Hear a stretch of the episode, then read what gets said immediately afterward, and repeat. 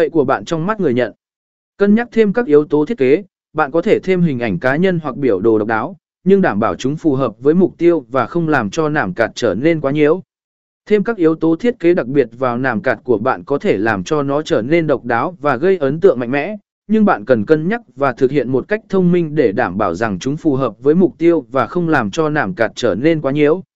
Dưới đây là một số yếu tố thiết kế bạn có thể cân nhắc thêm: hình ảnh cá nhân, nếu bạn muốn thể hiện bản thân và tạo sự kết nối cá.